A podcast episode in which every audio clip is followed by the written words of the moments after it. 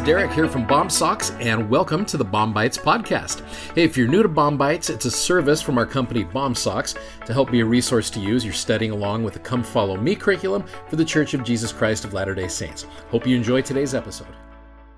So, we're concluding this week of studying Philippians and Colossians. Just a short little message today that I think will bless your lives. You know, we talked yesterday about the idea of what words would we like people to use about us. And we went through so many cool things in the book of Colossians, like being grounded and settled, being rooted and built up and established in the faith of Jesus Christ. Well, you go into chapter 3, and there's one way that I think can bring a lot of this together. You go to verse number 16, and it says, Let the word of Christ dwell in you richly in all wisdom, teaching and admonishing one another in psalms and hymns and spiritual songs, singing with grace in your hearts to the Lord. I think that's so cool to be able to have that in you at all times. When you don't have the scriptures in front of you, you have them with you, in you. Paul is just like, hey, let the word of Christ be in you. And one of the ways that you can do it is through singing and teaching one another through hymns and spiritual songs. So, a question I have for you here is what words of Christ would you teach and admonish others from the hymns to help us become more like the things that we just talked about. This would be great for a classroom. If you guys have to teach a lesson, you can just pull up the hymn book and be like, hey, what is a hymn that's out there that you would use to teach people about Jesus Christ? Or what would you teach and admonish people to be able to be a little bit more rooted and grounded and settled in their faith? I mean, there's 341 hymns you can play with there that are awesome. One of the things I would recommend doing is you could go to, it's kind of uncharted territory for most members of the church Church. It's called the First Presidency Preface. Now, again, this hymn book was done back in 1985, and there's some cool things in here. So I would recommend reading through this. You can actually go to your Gospel Library app and you go under hymns, and then you go down to what's called Using the Hymn Book. Now, it's broken up into three different sections. It's called Music in Our Church Meetings, which is so cool, Music in Our Homes, and then Music in Our Personal Lives. So I think Paul is trying to teach here about how to use it maybe in our personal lives. Again, read all of these, they're so good. In addition to blessing us as church and family members, the hymns can greatly benefit us as individuals. Hymns can lift our spirits, give us courage, move us to righteous action. They can fill our souls with heavenly thoughts and bring us a spirit of peace. Hymns can also help us withstand the temptations of the adversary.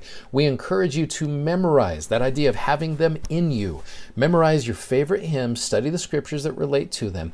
Then, if unworthy thoughts, and I would even say when unworthy thoughts enter your mind, sing a hymn to yourself, crowding out the evil with the good.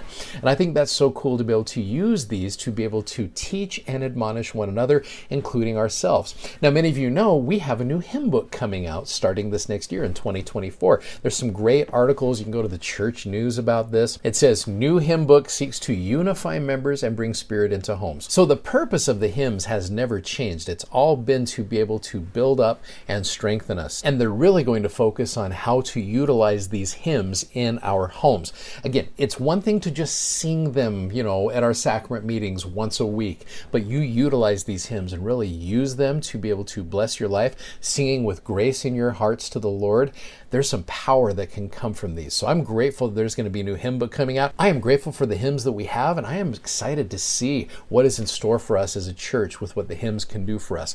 I imagine it will do what verse 17 in Colossians 3 suggests. Whatsoever you do in word and deed, do all in the name of the Lord Jesus, giving thanks to God and the Father by Him. I love how what we've talked about this week is just Paul focusing on look, if you will put your focus on Jesus Christ, you can do all things through Him, you can be content through Him, and you can have all of these wonderful qualities that will be able to help you have greater faith and be able to be rooted and established and grounded and settled in Jesus Christ. I am grateful for Him. I'm grateful that He is that way for me in my life. If you'd like to check out our video that goes with today's podcast, you can find us on YouTube, Instagram, and Facebook by simply searching BOMSOCKS. That's B O M S O C K S. And be sure to check out our amazingly comfortable gospel themed socks at bomsocks.com. Thanks for listening and hope you'll join us again for more episodes of BOM-BITES. Godspeed and have a great day.